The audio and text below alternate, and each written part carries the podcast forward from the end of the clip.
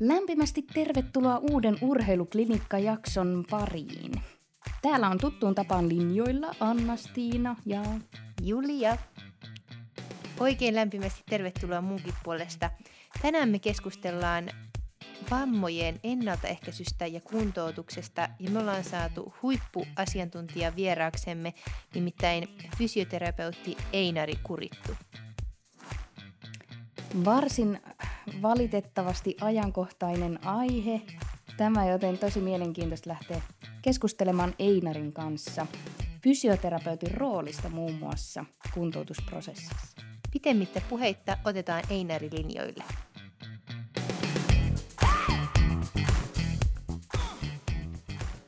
No niin, tänään meillä on vieraana fysioterapeutti ja entinen ammattijalkapalloilija Einari Kurittu.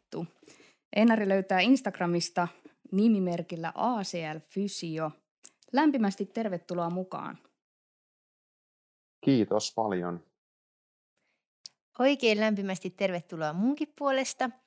Ja oot Einari tosiaan erikoistunut alaraajojen kuntoutukseen ja tällä hetkellä toimit hiihdon A-maajoukkueen fysioterapeuttina. Haluatko vielä ihan omin sanoin kertoa, että miten olet päätynyt tälle alalle ja näihin hommiin töihin? Joo, no oikeastaan silloin kun pelasin itse aktiivisemmin futista, niin oli aika paljon loukkaantumisia ja sitten silloin meidän seuran fysioterapeutin kanssa sattuneesta syystä aika paljon sitten hommia kuntoutuksessa ja, ja tota, sitten kun piti alkaa jossain vaiheessa miettiä, että mitä sitä tekisi isona, niin se tuntui silleen luontaiselle vaihtoehdolle ja, ja myös sitten sen jälkeen, kun, kun tota, fyssarikoulusta pääsi ulos, niin sitten se urheilun parissa toimiminen oli semmoinen niin kuin luontaisin vaihtoehto itselle. Miten olet siihen hiihtomaajoukkueeseen päätynyt mukaan? Se taitaa olla aika uusi, uusi tota, lisä sun, sun tota, repertuaariin tällä fysioterapian kentällä. Joo, no se itse asiassa meni vähän sille sattuman, sattuman kautta, että tuossa noin vuosi sitten nykyiset hii- tai silloiset hiihtomaajoukkueen fysioterapeutit oli aika, aika kiireisiä ja sinne tarvittiin, tarvittiin lisävahvistusta, että saatiin vähän tasattua noita reissupäiviä, että olisi niin paljon, paljon reissuja kaikilla. Ja, ja sitten, sitten mulle soitettiin ja kysyttiin, että kiinnostaisiko lähteä tällaiseen projektiin mukaan. Ja, ja sitten kun tykkään tehdä huippurheilijoiden kanssa hommia, niin, niin hirveästi siitä huipumpia urheilijoita Suomesta ei löydy, niin se oli silleen ei ollut vaikea päätös sitten lähteäkö vai eikö lähteä mukaan. Minkälainen toimintaympäristö tämä hiihtomaajoukkue on ollut ja onko teitä useampi, useampi fysioterapeutti siellä ja minkälainen se roolitus on? Joo, meitä on nyt tänä, tänä vuonna meillä on kaksi fysioterapeuttia, eli mun lisäksi Suvi Pajunen on, on toinen, joka myös, myös työskentelee pääkaupunkiseudulla ja, ja tota, roolitus käytännössä niin tehdään aika pitkälti 50-50 hommia ja samanlaisia, samanlaisia juttuja molemmat ja, ja ollaan tietyissä tapahtumissa ollaan oltu molemmat mukana ja sitten maailmankappia käytännössä kierretään silleen, että jompikumpi on aina sitten paikalla ja sitten kun arvokisat lähestyy, niin sitten ollaan taas molemmat paikalla, mutta, mutta silleen ollaan aikaisemmin tunnettu Suvin kanssa niin kuin ainakin vähän, vähän tunnettu aikaisemmin ja tiedetään, tiedetään toisemme sitä kautta. Ja sillä on ollut kyllä kommunikaatio on, on toiminut tosi hyvin ja viesti on kulkenut hyvin, niin sitten sit pysytään molemmat koko ajan hyvin kärryillä, että missä mennään, että ei tule semmoista oloa, että, että tulisi jonkunlaisia tiedon katkoksia siinä, mutta, tai tiedonvälityskatkoksia, mutta ihan niin kuin hyvin on lähtenyt ja ympäristönä tosi, tosi mukava, on, on viihtynyt tosi hyvin ja, ja mukavia tyyppejä täynnä sekä se tausta että sitten urheilijat. Haluatko vielä vähän kertoa sun tällaisesta normaalista työviikosta tai että mitä kaikkea sulla tulee, tulee töiden puolesta tehtyä? Teet tutkimustyötä, sitten kliinistä työtä ja nyt tuolla myös äh, hiihtomaajoukkueen parissa, niin minkälaista on yhdistää näin monta eri osa-aluetta ja, ja tukeeko ne toisiaan vai onko se hankalaa niin sillä tavalla vaihtaa roolista toiseen? No ei ole kyllä vaikea vaihtaa roolista toiseen. Toki niissä on niin kuin kaikissa vähän omat, omat haasteensa, että, että tota, silloin esimerkiksi, jos on paljon reissussa, niin sitten tulee pieniä katkoksia siihen vastaanottotyöhön ja välttämättä ei saa kontrolloitua vastaanotolla potilaita niin usein kuin ehkä sit haluaisi. Et siinä on pikkasen, pikkasen tekemään tota, omanlaisia kikkailuja, että saa, saa kuntoutuksen pyörimään, pyörimään hyvin. Ja, ja tällä hetkellä on, on tota, priorisoinut kyllä täysin ton, ton hiihtomaajoukkueen hommat. Että sitten sit käytännössä tutkimushommia teen, teen niillä ehdoilla, että silloin kun siihen riittää ns. ylimääräistä aikaa, niin silloin, silloin käytännössä tutkimushommiin ja vastaanottoa teen silloin, kun en ole noilla, noilla reissuilla. Mutta käytännössä viime kesänä on, on päätetty päivät ja reissut, missä on, on tota, hiihtomaajoukkueen kanssa reissussa ja niillä mennään ja sitten vastaanottoja ja, ja tota, tutkimusta tehdään sitten sen ajan ulkopuolella. Joo, sä oot ymmärtääkseni erikoistunut just nimenomaan eturistisiden vammoihin. Mikä on ajanut tämän pariin?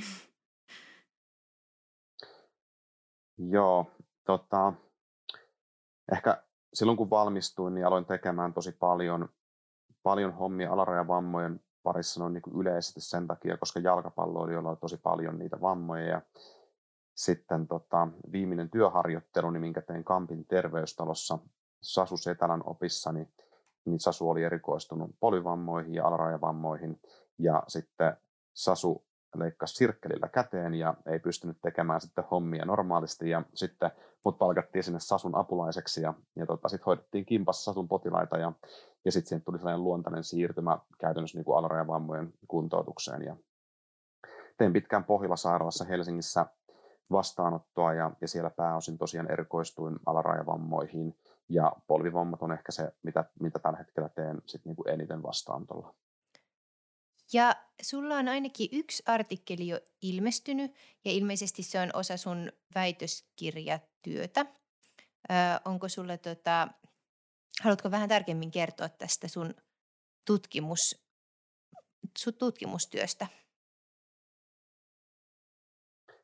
Joo, mä tota, suoritin siis maisteriopinnot Englannissa vuosina 2016-2020 ja sitten siinä 2019 aloin pakertamaan silloista gradua sinne Englantiin ja, ja sitten se kasattiin semmoiseen kokonaisuuteen kuin tämmöinen, missä tutkittiin miesjalkapalloilijoiden vammoja. Ja mä otin sitten polvivammat, mitä mä sitten erittelin ja tein siitä sen gradun. Ja sitten tämä tutkimus tehtiin pääosin silloin UKK-instituutissa Tampereella. Ja, ja sitten olin aika pitkälle sitten sen koko, koko aiheen parissa toiminut, toiminut niin sitten Mari Leppänen kysyi, että kiinnostaisiko minua sitten kirjoittaa se ja kiinnostaisiko sitten jatkaa tästä väitöskirjaan. Ja sitten, sitten se oli vähän niin kuin luontainen siirtymä sitten, kun siinä asiassa oli jo sen verran NS sisällä siinä, niin, niin tota, sitten jatkoin sillä tiellä. Miten muuten nyky, nykytiedon valossa, niin kuinka herkästi nykyään leikataan nämä eturistiside repeämät? Onko siinä muutosta menneisiin vuosiin? No tota, tästähän on siis ensimmäiset niin kun semmoiset hyvät tutkimukset on tehty vuonna 2016-2015, jonka jälkeen todettiin, että ei olisi parempaa tai huonompaa hoitovaihtoehtoa, jos mietitään leikkaus versus, versus kuntoutus. Eli siitä on kuitenkin seitsemän vuotta aikaa. Ja aika hitaastihan tuo laiva on kääntynyt, koska jos mietitään viisi, seitsemän vuotta taaksepäin, niin kyllä se oli käytännössä niin kuin kaikilla semmoinen mielipide, että aina jos tulee eturistisen vamma, niin leikkaus pöydälle vaan. Ja nyt ehkä niin kuin viime vuosina, tänäkin vuonna on tullut taas uutta hyvää, hyvää tutkimusta siitä, mikä, mikä tota vahvistaa sitä käsitystä, että, että käytännössä ei ole oikeaa tai väärää hoitovaihtoehtoa eturistiseen vammalle, vaan käytännössä se pitäisi suhteuttaa siihen, että mitkä sit kyseisen henkilön oireet on. Koska kaikki, jotka saa eturisseen vamman, niin ne ei välttämättä käyttäydy, ne polvet ei, ei käyttäydy samalla tavalla kuin sitten taas jonkun toisen polvi, joka saa eturisseen vamman. Onko ero, että onko osittainen repeämä vai sitten täydellinen repeämä sille hoitomuodolle? Ei käytännössä ole. Eli käytännössä se, että meillä voi olla joskus totaalirepeämä ilman, että polvesta muuttuu epävakaata. Eli se voi silti olla toiminnallisesti täysin stabiili polvi, vaikka siinä olisi totaalirepeämä. Ja sitten välillä voi olla silleen, että on osittainen repeämä ja jopa ihan niin kuin pienikin repeämä, mutta sitten sit polvesta muuttuu epävakaa. Että se niin kuin ei, ei aina ihan korreloi myöskään suoraan se repeämän laajuus sit siihen oireiluun. Ja niin kuin just puhuttiin, niin oireen perusteella se hoito pitäisi myös, myös määritellä. Minkälaisena sä näet fysioterapeutin ja fysioterapian roolin urheilijan elämässä yleensäkin, että onko fysioterapeutti urheilijalle tarpeellinen vaan niin sanotusti niin kuin ongelmatilanteissa ja esimerkiksi vammatilanteissa, vai näetkö sä jotain potentiaalia siihen, että fysioterapia olisi, olisi tai on urheilijan siinä tota, valmennuksessa ja elämässä mukana myös muulloin? Joo, jos mietitään urheilufysioterapeutin semmoinen ehkä roolitus urheilijan elämässä, niin on käytännössä neljä semmoista isoa kokonaisuutta, mistä pyssari, missä pyssarin kuuluisi olla mukana. Eli käytännössä vammojen ennaltaehkäisy pystyy olemaan siinä mukana, että vammoja, vammojen määrää saataisiin pidettyä mahdollisimman pienenä ja urheilija pysyisi terveenä. Ja se on se käytännössä isoin, isoin tota, rooli mun, mun mielestä. Sitten sit on akuutti hoito, eli käytännössä jos ollaan mukana jossain urheilutapahtumassa, missä jotain sattuu ja fyssari on siellä ainoa terveydenhuoltoalan ammattilainen silloin paikalla, niin pitäisi pystyä olemaan myös valmiudet siihen, että tietää mitä sitten tehdä siinä akuuttivaiheessa. Sitten on ihan se vammojen kuntoutus, eli käytännössä, että miten me sitten kuntoutetaan ja saadaan, saadaan tota, urheilija takaisin kuntoon. Ja sitten on vielä suorituskykypuoli, eli miten me pystytään parantamaan sit sen urheilijan suorituskykyä, jotta se pystyy urheilemaan sit sillä tasolla tai jopa paremmalla tasolla, missä se on aikaisemmin, aikaisemmin pystynyt. Periaatteessa noiden neljän kokonaisuuden parissa pyöritään ja jokaisen osa-alueen parista löydetään kyllä, kyllä niin kuin laajasti hyviä fysioterapeutteja Suomessa. Onko teidän fysioterapian tontilla sillä tavalla yleensä erikoistuttu joihinkin noista neljästä vaiheesta vai teetkö sä esimerkiksi kaikkia noita neljää? Kyllä käytännössä menee niin, että, että pääosin fysioterapeutti tekee jollain ehkä yhdellä tai kahdella noista, noista osa-alueista. Että käytännössä sit fysioterapeutti, joka toimii vaikka jossain urheiluseurassa tai, tai joukkueessa tai jossain, niin pääosin sille tulee enemmän sit sitä ennaltaehkäisyä ja sitten myös, myös niinku, sit ehkä sitä suorituskykypuolta, mutta tosi niinku vähemmän sitten taas sitä vammojen kuntoutusta. Jotkut, ketkä toimii sitten taas esimerkiksi vaikka ortopedisessa sairaalassa, niille ei taas tuu sitä vammojen ennaltaehkäisypuolta ihan hirveästi, vaan enemmänkin sit sitä kuntoutuspuolta. Et, et niinku, ehkä kaikki fysioterapeutit pitäisi pystyä hoitamaan ne kaikki tontit, mutta riippuen missä on töissä, niin tietyt osa-alueet ehkä on niinku vahvemmin läsnä. Tiedetäänkö, että mitkä tekijät altistavat urheiluvammoille? Onko esimerkiksi yliliikkuvuudella osuutta ja miten hormonikierto vaikuttaa vamma-alttiuteen? Joo, vammathan on aina, aina sellaisia, että niihin vaikuttaa niin monta eri tekijää, ja sen takia meillä on tosi vaikea sanoa esimerkiksi vammahetkellä, että tämä oli nyt se, mikä, mikä siihen johti. Totta kai jos vasari tippuu varpaan päälle ja varmas murtuu, niin me voidaan sanoa, että sillä vasarilla oli aika iso osuus siinä vammassa, mutta jos mietitään noin niin yleisesti vammoja, mitä sattuu, niin ne on usein aika monen eri tekijän, tekijän summa ja, ja siihen vaikuttaa niin paljon sit niinku ulkoisia ja sisä, sisäisiä riskitekijöitä, semmoisia, mitkä on meidän anatomi, anatomia vaikuttaa niihin, sitten on sellaista, mihin vaikka joku muu urheilija tai ympäristö vaikuttaa, ja sitten siihen vaikuttaa myös esimerkiksi meidän vaikka voimantuotto-ominaisuudet ja kestävyyskunto ja, ja tosi monet tekijät. Et, et sen takia on vaikea aina sanoa vammahetkellä, että tästä se johtui. Miten tota noin, niin, eroako jotenkin kuntoutusprosessi, jos vamma on syntynyt äkillisesti tai sitten on tämmöinen rasitusperäinen vamma?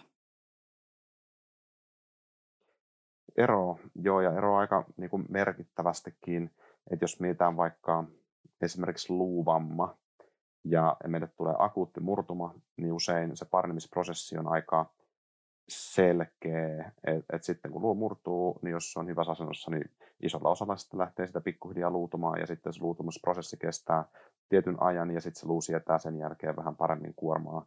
Mutta sitten taas esimerkiksi rahoitusmurtumissa, niin se kuormituksen säätely on sitten taas tosi paljon tärkeämmässä roolissa, että jos siinä lähdetään tekemään liian aikaisessa vaiheessa liian vaikeita juttuja tai liian kovia juttuja sille luulle, niin herkästi käy niin, että se oireilu lähtee uudestaan provosoituu ja voidaan joutua jopa, jopa sitten niin kuin alkupisteeseen sen, sen kuntoutuksen osalta. Et, et eroa kyllä, että on monta kertaa myös taas vaikea myös suunnitella se kuntoutus, koska sitten taas monet saattaa mennä lääkärille ja kertoo, että, että nyt kävi jotain, vaikka siellä taustalla olisikin ollut jotain rastusperäistä löydöstä, ja sitten saatetaan lähteä hoitaa sitä akuuttina vammana, vaikka siinä on selkeästi niin kuin rasitusperäinen tausta, niin sitten se on aina vähän vaikea, vaikea sit tulkita, ja sitten se on myös tärkeää, että, että me saadaan hävittyä sitä ihmisestä irti ne oikeat tiedot ja oikea informaatio, jotta me osataan tietää, että miten se vaiva, vaiva sitten niin etenee todennäköisesti. Urheilijalle on usein aika vaikea paikka ensinnäkin se, että loukkaantuu. On se sitten akuutti tai sitten tämmöinen rasitusperäinen vamma. Tarkoittaa usein sitä, että sitä harjoittelua pitää aika radikaalisti muuttaa ja mahdollisesti kilpailuja jää väliin ja muuta. Niin minkälainen rooli sitten fysioterapeutilla on tavallaan siinä niin kuin henkisessä puolessa ja sen asian käsittelyssä, että koetko että se, ää, pystytte olemaan siinäkin prosessissa isosti tukena? Pitäisi pystyä. Ja, ja se minusta on nimittäin isossa roolissa myös siinä ihan kokonaisuuden suunnittelussa, että, että jos on sen urheilijan ja fysioterapeutin välillä on on niin hyvä ja luottavainen suhde, niin siinä uskaltaa sanoa ja pystyy sanoa, että nyt mua hei ei kiinnosta, nyt motivaatio on ihan nollissa, ei nappaa tämä juttu. Ja sitten fysioterapeutin pitäisi pystyä kuunnella ja yrittää miettiä, että mikä olisi sille kyseiselle henkilölle sit sopiva, sopiva keino edetä. Ja silleen musta on tärkeää, että siinä olisi semmoinen avoin suhde ja pystytään keskustelemaan puolin toisin ja, ja tota, ettei se mene vaan niin, että fysioterapeutti sanoo, että nyt tehdään näin ja, ja sitten urheilija menee sen jälkeen kotiin ja on silleen, että ei vitsi taas näitä ihan jotain tyhmiä juttuja, ei nappaa yhtään ja sitten se myös se kuntoutusmotivaatio kärsii sit tosi paljon, että et se niinku, hyvä, hyvä suhde kyllä urheilijan ja fyssarin välillä on, on tosi tärkeä. Miten sä yleensä lähdet liikkeelle, jos sun vastaanotolle tulee urheilija – vaikka tässä tällaisessa akuutissa vammavaiheessa, niin, niin onko, sulle, onko se hyvin yksilöllistä, miten se lähtee se prosessi etenemään, vai onko siihen sellainen sulla valmiit askelmerkit mietittynä? No ei oikeastaan ikinä mitään valmiita askelmer- askelmerkkejä, se on ehkä myös se, se suola tässä hommassa, että kun mun niin toimintatavat perustuu tosi paljon siihen, että mä haluan antaa mahdollisimman paljon informaatiota sille urheilijalle ja sille henkilölle, että missä tässä oikein on kyse, mikä tämä vamma on, mitkä todennäköisesti on voinut johtaa tähän, miten tämä meidän kokonaisprosessi suurin piirtein menee ja mitä on odotettavissa nyt tässä seuraavien päivien ja viikkojen ja mahdollisesti kuukausien aikana, jolloin sille ihmiselle tulee vähän niin kuin semmoinen suurin piirtein tieto, että mitä tässä niin kuin sopii, sopii odottaa. Ja sitten myös se, että miten paljon asioita tuodaan esille ja miten tarkkaan kaikkea halutaan selittää ja voidaan selittää, niin riippuu sitten myös tosi paljon siitä ihmisestä. Että sitten jotkut vaatii enemmän, enemmän sitä informaatiota, jotkut vaatii enemmän esimerkiksi rohkaisua, jotkut vaatii enemmän, mm, enemmän jopa toppuuttelua ja semmoista että nyt ei vaan oikeasti voida lähteä tekemään vielä tässä vaiheessa tällaisia juttuja. Että niin kuin monet ihmiset, se on just missä äsken puhuttiin, että kun se, se vaatii sen hyvän suhteen ja, ja, ja sille, että fyssari oppisi tuntemaan sen, sen urheilijan, jotta hän osaisi puhua niin sanotusti oikeita asioita ja käydä oikeita asioita läpi, että se kuntoutus menisi mahdollisimman optimaalisesti eteenpäin. Ja toisin on vähän hankalaa, että silloin kun tulee tulee uusi henkilö ja ei tiedä yhtään, että, että onko tämä rämäpää vai, vai onko tämä semmoinen tosi arka tai varovainen, niin sitten se on aina vaikea miettiä, että miten, minkälaiset sanamuodot asettelee ja miten, miten sitä asiaa sitten sit niinku tuo esiin.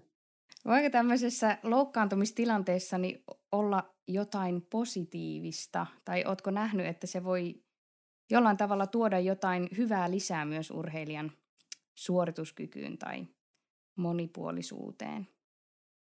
Joo, on. Ja monethan, monet fysioterapeutit sanoo, että loukkaantuminen on mahdollisuus. Mahdollisuus nimenomaan kehittää sellaisia asioita, mihin periaatteessa ei ole aikaa siinä normiharjoittelussa. Et esimerkiksi me vaikka, nyt, nyt kun olen päässyt tähän hiihtoon vielä aktiivisemmin mukaan, niin jos meillä esimerkiksi on semmoinen, semmoinen tilanne, että meillä on, meillä on siellä urheilija, joka vaikka yhtäkkiä saa jalkavamman, eikä pysty pitämään hiihtomääriä niin kuin samalla lailla normaalisti mukaan, niin pystytään sisällyttää siihen viikkorytmiin tosi paljon enemmän sitä esimerkiksi ylävartalovoimaa tai, tai jotain muita ominaisuuksia, mitä meillä ei olisi norma, normitilanteessa ns. Niin kuin aikaa harjoituttaa samalla tavalla. Ja sitten sitä aikaa, kun me ollaan pois sit normiharjoittelusta, niin pystytään kehittämään tiettyjä ominaisuuksia ihan niin kuin, jopa niin kuin hyvällä teholla siinä vaiheessa. Ja sitten sit, kun loukkaantumista ollaan palauduttu, niin, niin todennäköisesti siinä vaiheessa se ylävartalovoima esimerkiksi on sitten niin kuin selkeästi kehittynyt. Joo, mulla oli itsellä tuossa kesällä kärsin rasitusosteopatiasta ja silloin itse asiassa kuuntelin, kuuntelin just jotain podcastia siitä, että urheilija sanoi, että oli nimenomaan niin kuin päättänyt hyödyntää sen ää, tauon siitä varsinaisesta harjoittelusta ja kehittää niitä omia heikkouksia. Mulle se niin antoi just voimaa siinä, siinä kohtaa, kun tota noin, niin joutui laittamaan seis noin juoksutreenit. Ja, ja itse asiassa niin täytyy sanoa, että on nimenomaan pystynyt vahvistamaan niitä omia heikkouksia, että erilaisilla jumpilla niin saanut semmoista hyvää, hyvää potkua vielä juoksuun nyt, kun on hiljalleen pystynyt sen pariin palaamaan, että haluan muillekin sanoa, että siinä vaiheessa se tuntuu tosi ikävältä ja tuntuu, että niin tämä on vaan niin askel taaksepäin, mutta se voi todellakin oikeasti tuoda paljon hyvää. Kyllä. Ja myös paljon on kuullut, että tuollaisissa loukkaantumistilanteissa pystytään hyödyntämään niin kuin mielikuvaharjoitusta. Onko sulla Einari siitä mitään kokemuksia? Tietysti tilanteessa mulla ehkä on enemmän siinä jos me ollaan vaikka puhutaan joistain pelkotiloista kuntoutuksen jälkeen, jos otetaan vaikka eturissisen vamma niin kuin esimerkiksi, ja meillä on urheilija, joka on loppuvaiheen kuntoutuksessa, ja, ja sitä aletaan lähestymään sen tyyppisiä tilanteita, missä aikaisemmin niin kuin saatiin se alkuperäinen vamma, ja sitten siinä on herkästi on semmoisia pelkotiloita, joita ei uskalla lähteä tekemään samanlaisia juttuja, mitä aikaisemmin, ja pelottaa se, että tulee niin kuin uusia vammoja, niin sen tyyppisissä tilanteissa mielikuvaharjoittelusta on, on kyllä hyötyä. Se on ehkä semmoinen, mitä mä en ole niin rutiininomaisesti itse käyttänyt vastaantolla, mutta tiedän, että sitä käytetään ja, ja siitä on ihan hyviä, hyviä kokemuksia. Onko sulla jotain vinkkejä urheilijoille, jos vaikka nyt kuuntelee, jotka just ehkä kamppailee sellaisen, sellaisen pelon kanssa, että uudelleen vammautuu vamman kuntoutusprosessin jälkeen, koska sehän on myös niin kuin riskitekijä vammautumiselle, että on aiempia vammoja, niin se, sikäli se ei myöskään ole ihan, ihan turha pelko. Niin onko sinulla jotain, jotain vinkkejä, että miten sitä kannattaisi lähestyä tai työstää tai, tai ihan jotain konkreettista ohjetta? Meillä on tietyt, tietyt tekijät, aina kun me mietitään vammoja, niin meillä on ne tietyt tekijät, mihin me pystytään itse vaikuttaa, ja sitten semmoisia, mihin me ei, ei pystytä vaikuttaa. Ja just niin kuin sanoit, niin aikaisempi vamma on semmoinen, melkein puhutaan missä tahansa vammasta, niin aikaisempi vamma on, on riskitekijä uudelle vammalle. Mm, mutta sitten kun me tiedetään, että esimerkiksi vaikka siinä vaiheessa, kun meillä on tietty määrä esimerkiksi aikaa tai vaikka rasitusmurtumien kanssa radiologinen löydös on, on parantunut ja meillä on fyysinen suorituskyky palautunut jo täysin sille tasolle, missä me ollaan aikaisemmin oltu ja me ollaan saatu periaatteessa taklattua kaikki ne asiat, mihin me itse pystytään vaikuttaa. Ja siinä vaiheessa, jos me vaan niin kuin ja mennään, mennään niin nousujohteisesti takaisin siihen laiharjoitteluun, niin silloin me ollaan ainakin pysty tekemään kaikki niin hyvin kuin vaan mahdollista. Ja sitten siinä vaiheessa, jos jotain sattuu, niin, niin sitten shit happens.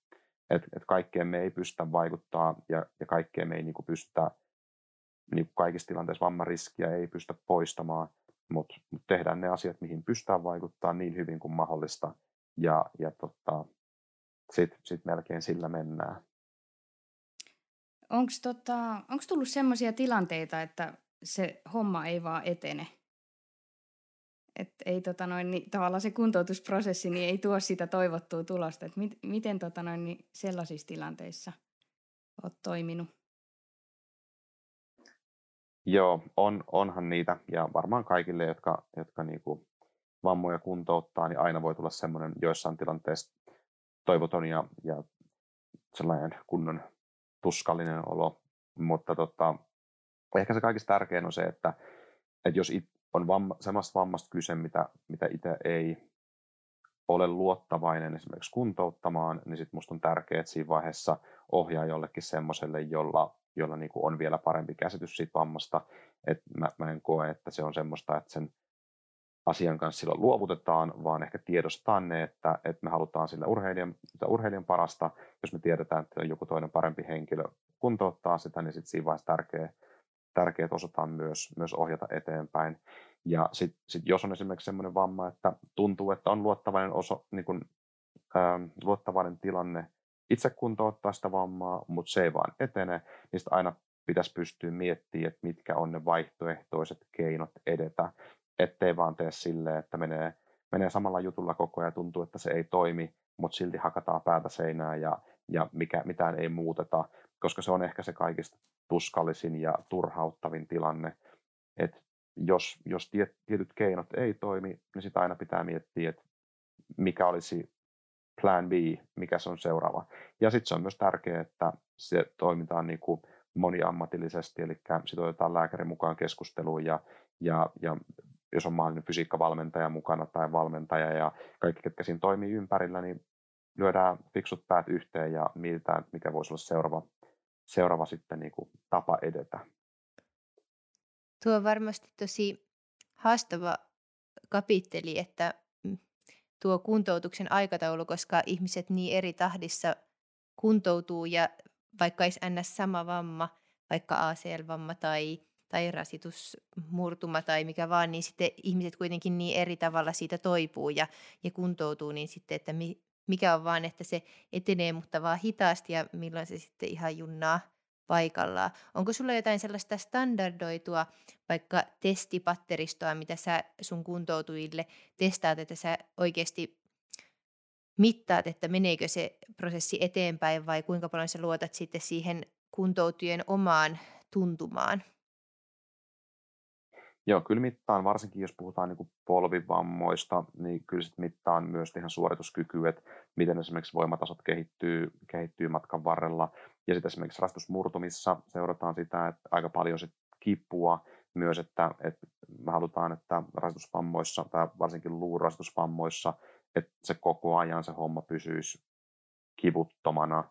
että et se, on se, se on ehkä riippuen vähän vammasta, mistä puhutaan, mutta, mutta tota, mittaukset on tärkeitä, mutta myös se, että, että tota, pystytään myös sit kuuntelemaan sen urheilijan omaa fiilistä siitä, siitä etenemisestä. Onko nämä kaksi usein linjassa keskenään vai onko usein niin, että urheilija, joka ajattelee itse, että kuntoutus on edennyt hyvin tai huonosti ja sitten tällaiset testitulokset sitten puhuisikin ihan toista? No on, joo. Ja ehkä usein nimenomaan niin, että on paljon urheilijoita, ketkä on vähän niin kuin kriittisiä siihen omaan toimintaan ja, ja kyselee ja hakee tosi paljon varmistusta, että olenko mä nyt aikataulussa ja eteneekö tämä nyt niin kuin aikataulussa. Ja sitten se on aina vähän vaikea, vaikea sanoa, kun meillä ei tosiaan ole semmoista, että kaikki etenee tietyssä aikataulussa, vaan siinä on niin se on vaihtelu. Ja sitten monta kertaa just sanon, että ei meillä, on, meillä ei ole mitään niin kuin sellaista, että tässä aikataulussa aina pitää pitää mennä. Mutta tota, niin. Onko muuten muita kuin luuvammoja, missä, missä tavallaan niin kun siinä kuntoutusprosessissa ei saisi tuottaa kipua? Mä oon aikanaan itse kuntouttanut juuri eturistisiden vammaa leikkauksen jäljiltä ja se ei todellakaan ollut muistaakseni ihan kivutonta kivutonta, mutta siis totta kai sille siedettävissä rajoissa se kipu, mutta että suositus nimenomaan oli, että mahdollisimman nopeasti lähdetään tekemään ja jumppaamaan sen leikkauksen jälkeen, mutta että ää, niin, onko muita kuin tämmöiset rasitusmurtumat, missä tilanteessa niin se kipu on huono juttu?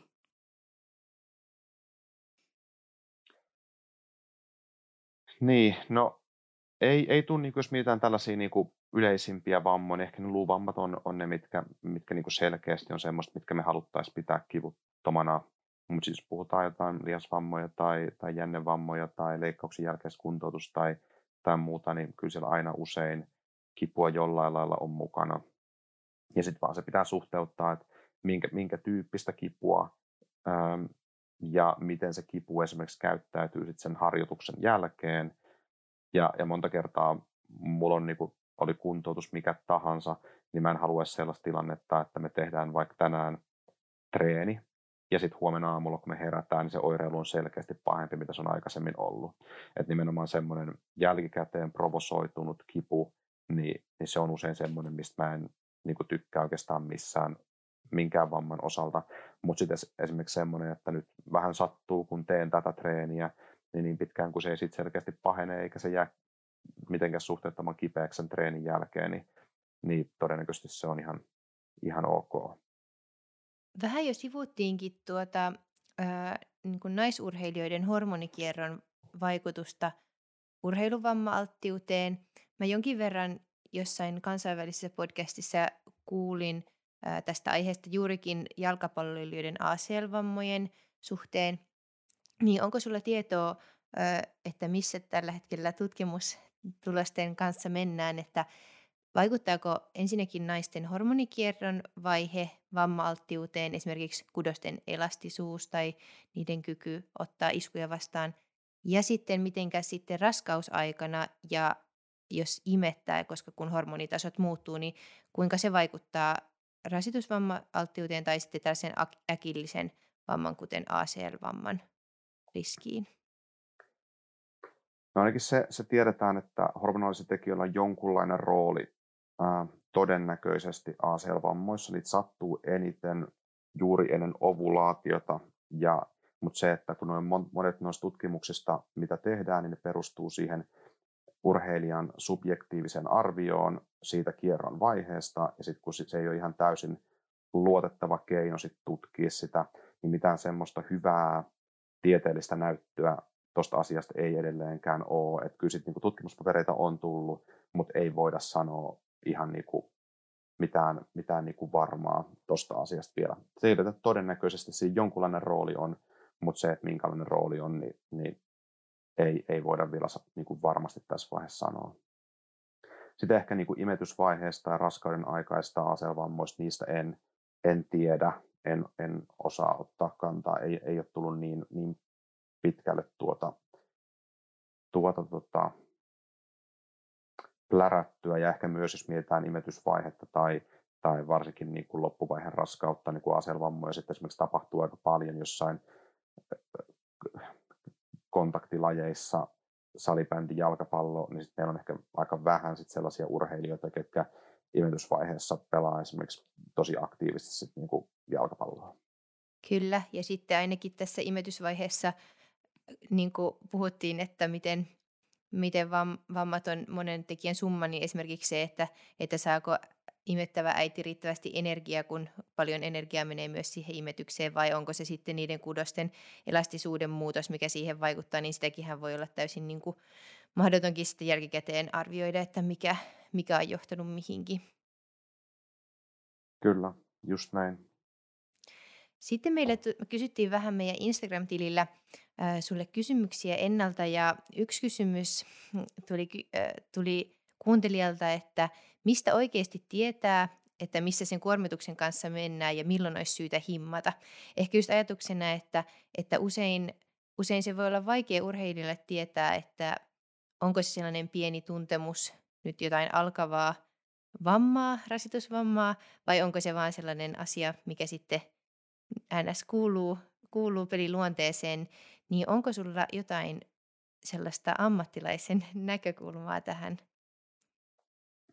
No toihan on hankala. Eli käytännössä siinä mitä vaikka juoksijat, pitkän matkan juokset, ne vetää jonkun tosi pitkän treenin, niin todennäköisesti illalla ja seuraavan päivän on paikat kipeänä. Tai niin, että jos tehdään joku tosi tosi fyysisesti raskas treeni, niin varmasti tuntuu paikoissa. Ja, ja se, että milloin se on sitten semmoista kipua, että se kipu rauhoittuu nopeasti ja milloin se sitten alkaa olla semmoista, mikä voi jäädä mahdollisesti päälle, niin tosi vaikeahan se on, se on tuossa vaiheessa sanoa. Pääasiallisesti ehkä niin, että meillä on tietyt paikat, mihin tyypillisesti rasitusvammoja tulee, ja jos niissä paikoissa alkaa ole, ole kipuja, niin ehkä niissä mä sitten lähtisin himmaamaan. Esimerkiksi mietitään vaikka, vaikka säären alue, niin, niin jos meillä esimerkiksi alkaa ole, ole juoksun jälkeen kipu pehmeässä kamassa siinä sääressä, niin todennäköisesti usein rauhoittuu nopeasti, mutta siis alkaa olla kovassa kamassa, eli siinä on selkeästi niin kuin sääri luussa, paineluarkuutta, niin ehkä siinä vaiheessa mä kyllä rauhoittaisin tilannetta. Tai niin, että jos meillä on lihasten alueella ää, kipuja treenin jälkeen, niin usein se on niin kuin nopeasti rauhoittuva, mutta me alkaa tulla jännekiinnitysten alueelle oireilua, niin sitten taas potentiaalisesti se voisi olla semmoinen, että siitä voisi tulla meille hankaluuksia. Että et vähän riippuen just mikä niin kuin vamman sijainti on ja myös, että minkä, minkälainen se oire sit on ja miten nopeasti se sit palautuu sen harjoituksen jälkeen, niin ne on ehkä niitä tekijöitä, mitkä, mitkä siihen vaikuttaa. Ja onko sulla Einari antaa tuota sellaista yleistä ohjeistusta kuntoutukseen, ehkä sillä ajatuksella, että vaikka vaikka eri asioiden kuntouttaminen on hyvin erilaista, mutta onko siinä jotain sellaisia ns, tai voiko siihen antaa jotain sellaista nyrkkisääntöä, että mitkä on oikeasti niitä tärkeitä asioita vammasta kuntoutumisessa, ja kuitenkin paljon vammojen kuntoutumiseen liittyy erilaista teippailua ja jumppaa ja, ja kaikenlaisia niin kuin vinkkejä, niin onko sulla jotain sellaisia asioita, mitkä oikeasti olisi niitä kaikista tärkeimpiä – vamman kuntoutumisen kannalta ja mi- mihin sitten ei tarvitsisi ehkä niin paljon kiinnittää huomiota tai käyttää energiaa. Ja tuo sama oikeastaan, jos mietitään vammojen ennaltaehkäisy sekä sitten myös vammojen kuntoutus, niin sehän on niin kuin loppupeleissä aika niin kuin simpeliä. Eli asiat, mitkä siihen käytännössä vaikuttaa, niin se, että jos me nukutaan riittävästi, sitten me syödään riittävästi ja se, että me harjoitellaan fiksusti, niin todennäköisesti homma etenee kivasti eteenpäin. Ja sama on, on niin kuin vammojen kuntoutuksessa, että myös sit vammojen ennaltaehkäisyssä. Jos mietitään vammojen kuntoutus, niin se, että jos me vaan saa, niin kuin, syö, syödään riittävästi, me palaudutaan riittävän hyvin ja sitten me vaan tehdään fiksuja juttuja siinä harjoittelussa, niin todennäköisesti kaikki menee, menee niin kuin parempaan suuntaan. Ja se, että, että sit me niin kuin paljon on, varsinkin jos jos plärätään somea ja aletaan miettiä, että minkälaisia kaikkia eri juttuja kuntoutuksessa voi olla tai vammojen ennaltaehkäisyssä voi olla, niin sieltä löytyy hirveästi kaikkea, kaikkea mahdollista, mutta se, että mikä on oikeasti niiden rooli siinä kokonaisuudessa, niin, niin ei, ei todennäköisesti hirveän, hirveän iso. Ja, ja se, että vaikka tuo on simppeli, niin se on silti tosi vaikeaa. Et jos mietitään vaikka kuntoutus ja meillä on ju, otetaan vaikka juoksia, kellä on vaikka säärenrastusosteopatia. Ja sitten sit voi olla vaikka niin, että, että on, on vaikea joistain syistä pitää vaikka juoksumääriä alhaalla tai vaikea olla pois juoksusta, tai sitten esimerkiksi niin, että ajattelee, että nyt kun ei voi juosta, niin nyt en voi myöskään syödä samalla tavalla kuin aikaisemmin on syönyt. Ja on, on tosi paljon kaikki semmoisia, mitkä sitten taas vaikuttaa siihen kokonaisuuteen.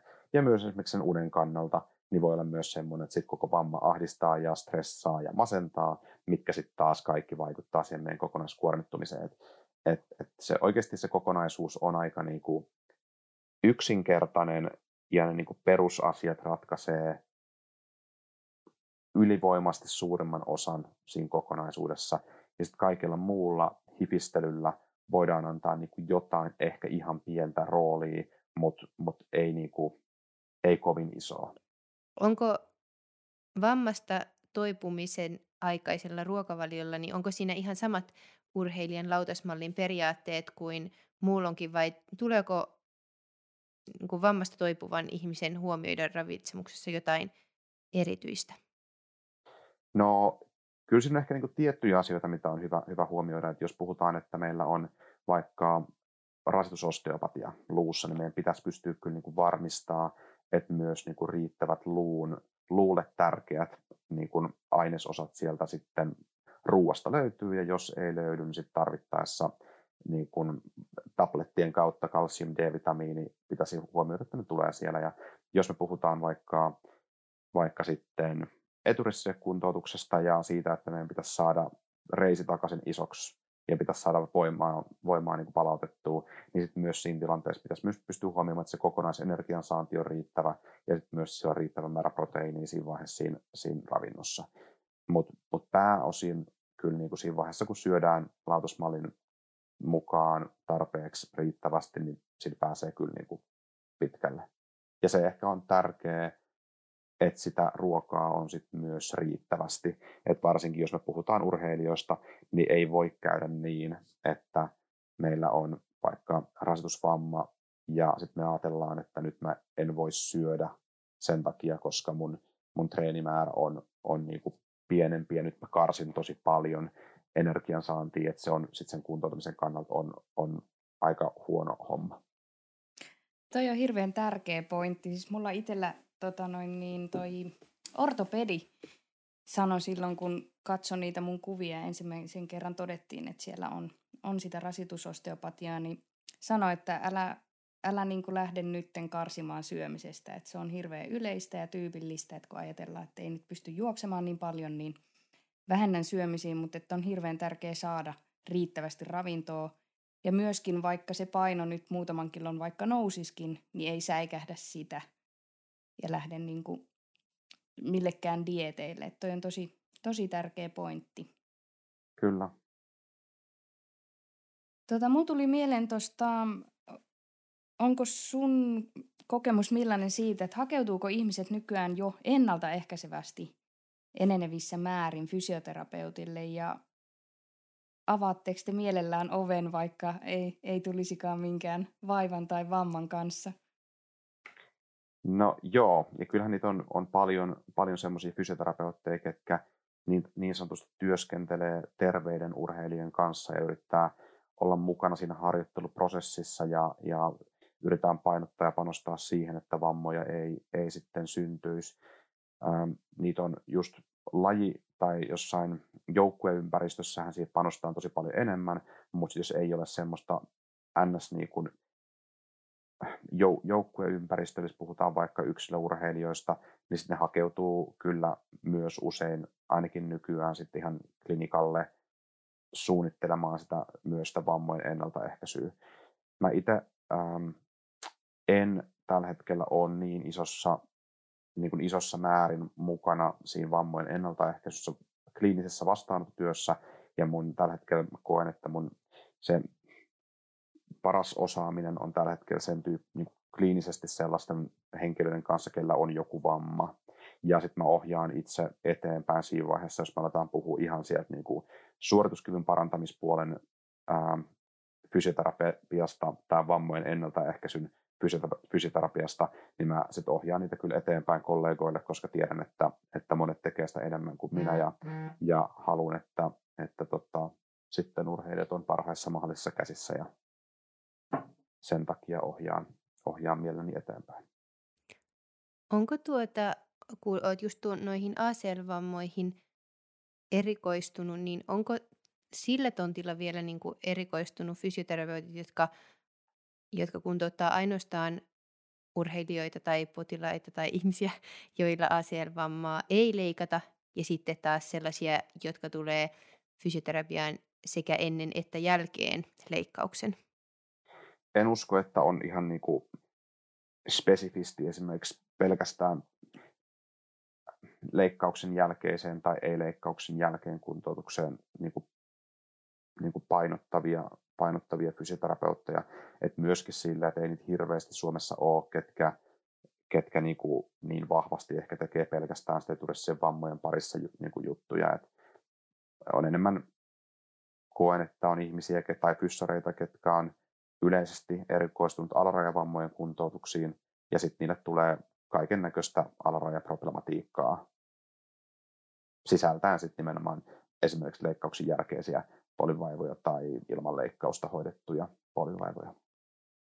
Olisiko sulla Einari sitten meidän kuuntelijoille, urheileville ihmisille jotain fysioterapia, fysioterapeutin terveisiä tähän niin, kuin, niin vammojen ennaltaehkäisyyn kuin niistä kuntoutuksenkin saralla? No ehkä just ne, ne terveiset, mitä pikkasen tuossa liipattiin jo aikaisemmin, että et, et kun mä koen, että niin kuin tärkeimmät tekijät siinä vammojen kuntoutuksessa on se, että, että syödään riittävästi, se, että nukutaan riittävästi, se, että liikutaan ja treenataan fiksusti. Ja sitten myös ehkä semmoinen tekijä, mitä, mistä musta vähän liian vähän puhutaan tällä hetkellä, mutta on myös sitten se niinku psyykkinen hyvinvointi, että jos meillä on esimerkiksi urheilijoita, ketkä on tosi vahvasti ää, stressiherkkiä tai, tai alttiita masennukseen tai sellaisen, missä on paljon esi- niin kuin asioita, mitkä vaikuttavat psyykkiseen hyvinvointiin, niin se kuormittaa myös urheilijaa tosi paljon. Ja se kuorma sitten sama niin kuin valuu siihen samaan laariin kyllä sit, mihin se fyysinen kuormitus. Että jos meillä esimerkiksi on niin, että meillä on urheilija, joka tuppaa, että aina kun me lähdetään nostaa kuormaa ylöspäin, niin sitten yhtäkkiä rasitusvaiva taas provosoituu uudestaan, niin meidän pitää pystyä myös huomioimaan myös sit se niin kuin psyykkinen hyvinvointi ja tarvittaessa sit ottaa siihen joku muu ammattilainen sitten, sitten avuksi. Mutta jos mietitään vielä tuo ihan ruoka, uni, harjoittelu, niin on kyllä niin kuin pirun vaikea. Et jos mietitään, että meillä on vaikka äh, lukiossa oleva henkilö ja Netflixissä tulee hauska, tai ei tarvitse lukiossa oleva henkilö. Netflixissä tulee hauska sarja ja, ja katson vielä muutaman jakson ja, ja yhtäkkiä unet jääkin vähän lyhyemmäksi. Tai, tai sitten niin, että nimenomaan ruoan kanssa on silleen, että, että just niin kuin tämä puhuttiin, että herkästi vaikka vamman jälkeen sit syödään liian vähän tai, tai aletaan karsia jotain asioita, tai sitten niin, että ei pystytä pitämään sitä sellaista niin kuin urheilijan ruokavalioa mukaan, ja harjoittelu ja fiksu harjoittelu on myös ihan pirun vaikeaa. Jos mietitään vaikka juoksia, ja jolla on ollut rasitusvamma, ja, ja sitten rasitusvamman jälkeen palaa juoksemaan ja ajattelee, että no, olisi varmasti fiksu, että juoksin tänään vaan 20 tai 30 minuuttia, mutta ai että kun aurinko paistaa ja on kiva keli ja, ja linnut laulaa, niin nyt mä juoksenkin kaksi tuntia.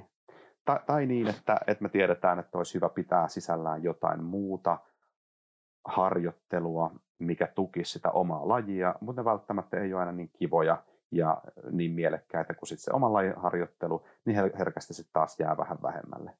Et, et monet, monet eri tekijät sitten vaikuttaa tuohon, mutta mut jos noista vaan pystyy pitää kiinni, että et nukkuu riittävästi, pystyy niinku syömään riittävästi ja monipuolisesti ja se, että niinku malttaa harjoitella järkevästi ja, ja sitten yrittää pitää sen stressin hallinnassa tai jos on jotain muita, mitkä vaikuttaa psyykkiseen hyvinvointiin, niin, niin avaa rohkeasti suun ja, ja tota, sitten yhdessä, yhdessä mietitään, että miten, miten niitä, niihin voidaan saada apua. Mainio yhteenveto ja meille sopivasti seuraavassa jaksossa ollaankin pureutumassa tähän vammojen ei fyysiseen, vaan psyykkiseen puoleen, niin sä annoit hyvän, hyvän pohjustuksen sille. Loistavaa. Mm. Tärkeä aihe. Kyllä. Hei kiitos Einari tosi paljon sun ajasta ja mahtavaa, että pääsit vieraaksi. Kiitos, oli hauska olla. Lämmin kiitos munkin puolesta ja mä toivotan oikein paljon onnea ja menestystä tulevalle kaudelle niin, niin tutkimuksen kuin hiihtomaajoukkojen kuin muidenkin projektien parissa. Kiitos.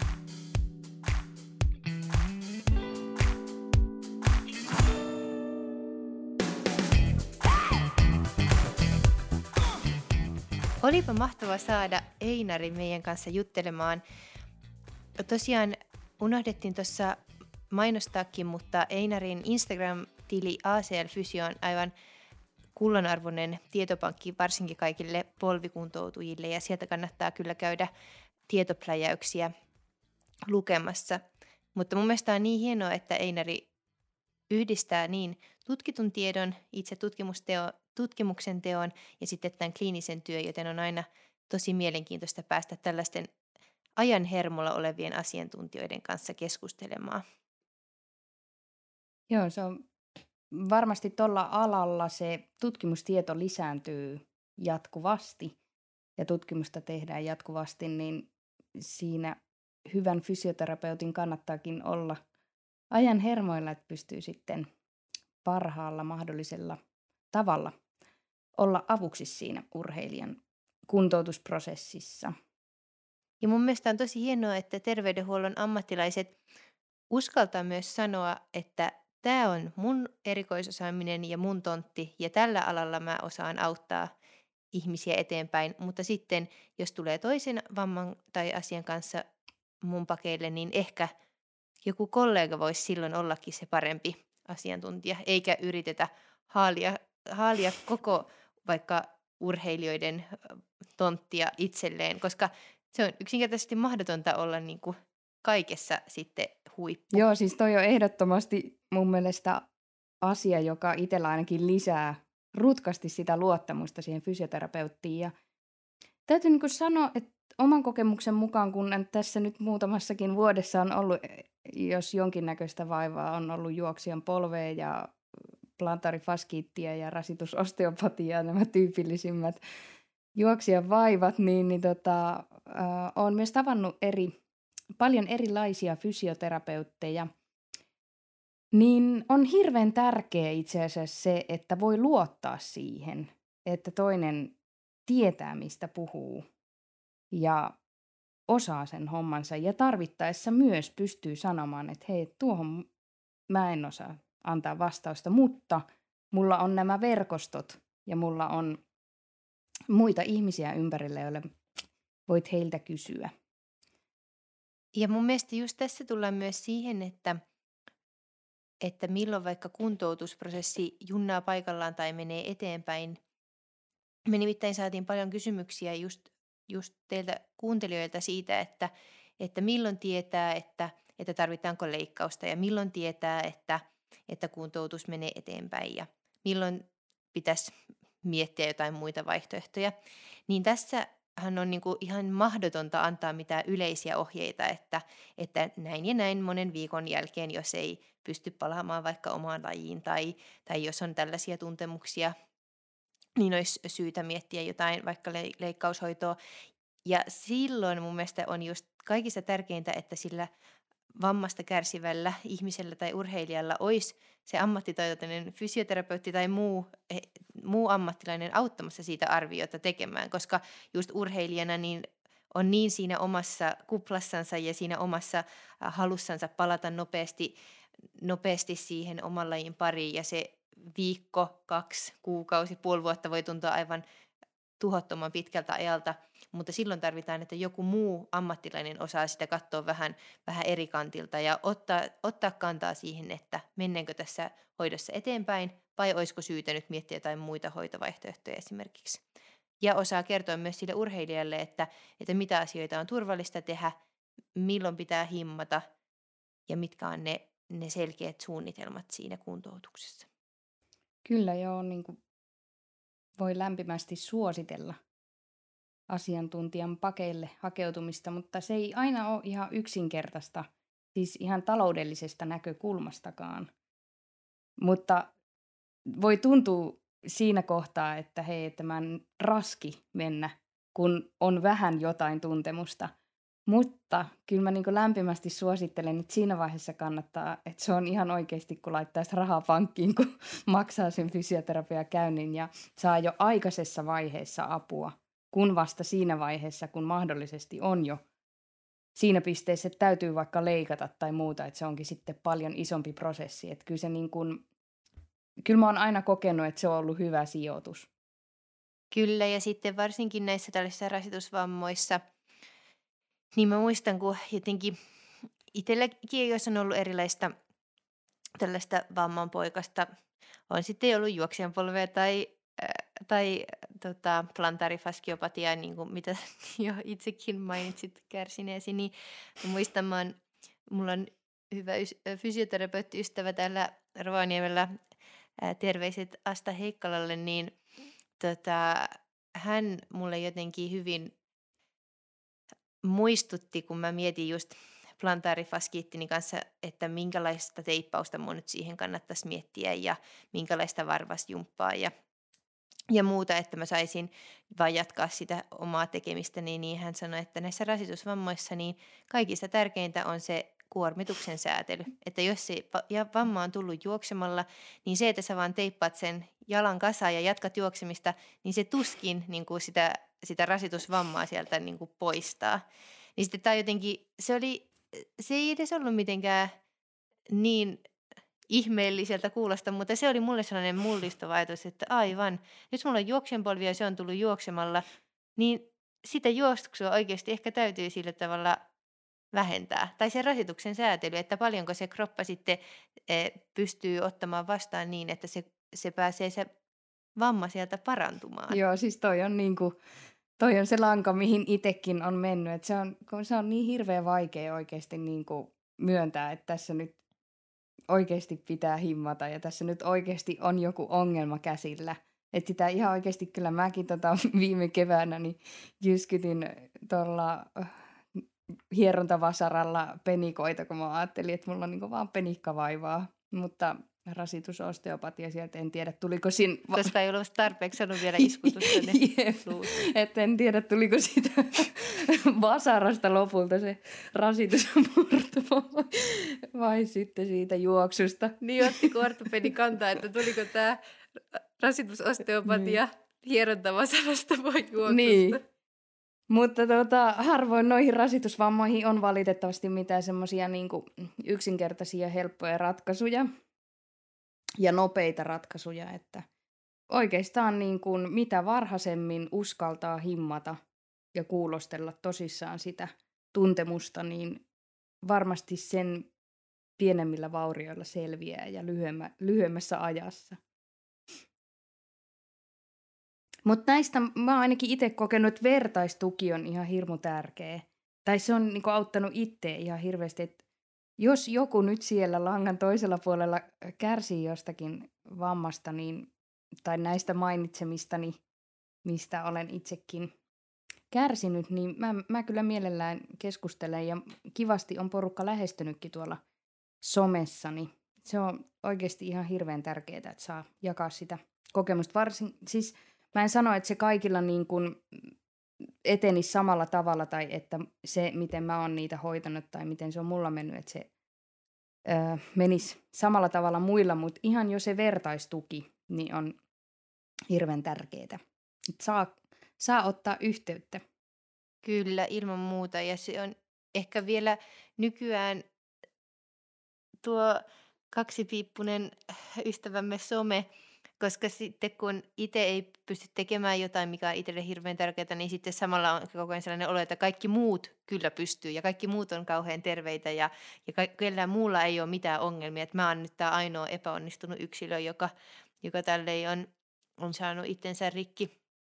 Niin silloin on kyllä ihan, ihan hirmu tärkeää, että pystyy jollekin laittaa viestiä ja, ja joku sanoi, että hei, että mä olin ihan samassa, samassa kuopassa, mutta kyllä sieltä niin kuin pääsee vielä ylös ja että, että tosiaan, tosiaan siitä, niin kuin, niin kuin säkin tulit tuossa hyvin esiin, että on, on myös paljon asioita, että kun, kun pääsee siitä vaikka ensimmäisestä ensimmäisestä pettymyksestä yli, niin onkin tosi paljon juttuja, mihin voikin sitten keskittyä, että ei vaan keskity siihen rikkinäiseen osaan, vaan kaikkiin niihin muihin osiin, mitkä vielä pelaa ja millä voi harrastaa ja tehdä ja treenata.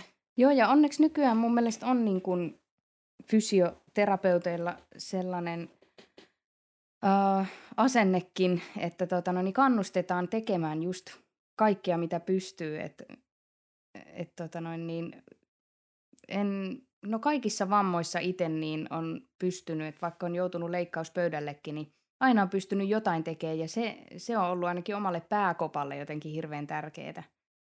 Että pystyy, pystyy edes jotenkin, jotenkin liikkumaan ja sitten jotenkin sitten niin kuin pitämään sitä liikettä yllä, niin se on, se on kyllä hyvä juttu. Kyllä, ja sitten se onkin tosi tota, mielenkiintoista päästään sitten myös vielä, vielä syvemmin pureutumaan tähän henkiseen puoleen sitten seuraavassa jaksossamme.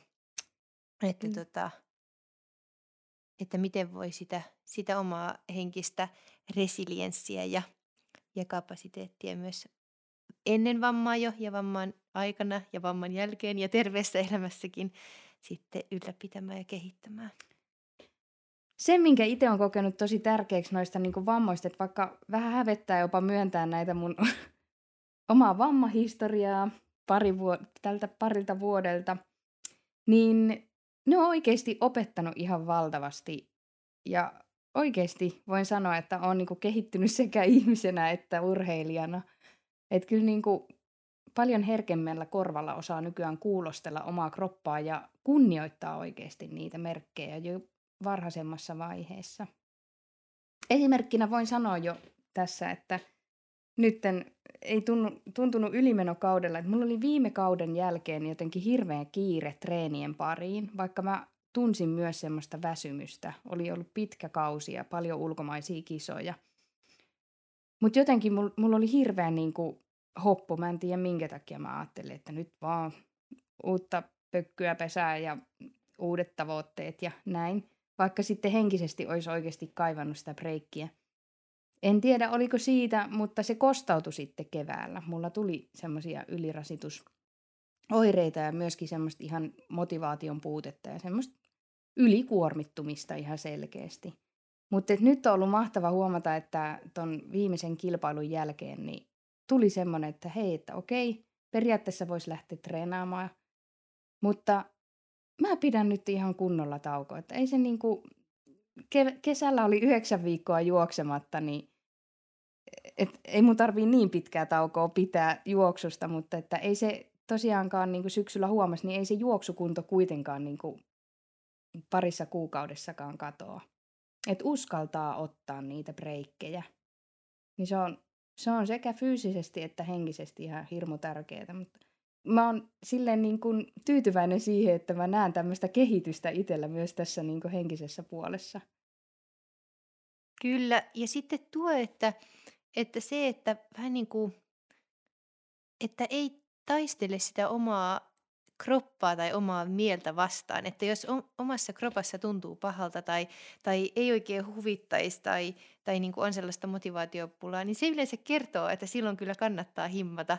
Että, että se, se on itselläkin tullut sellainen, että joskus on ajatellut, että, että ei, että se on nyt vaan jotain heikkoutta ja, ja että kyllä sen läpi vaan sellaisen huonon fiiliksen tai, tai väsymyksen läpi pitää vaan puskea, että vähän reippaampi lenkki, niin kyllä se sillä lähtee, millä se on tullutkin.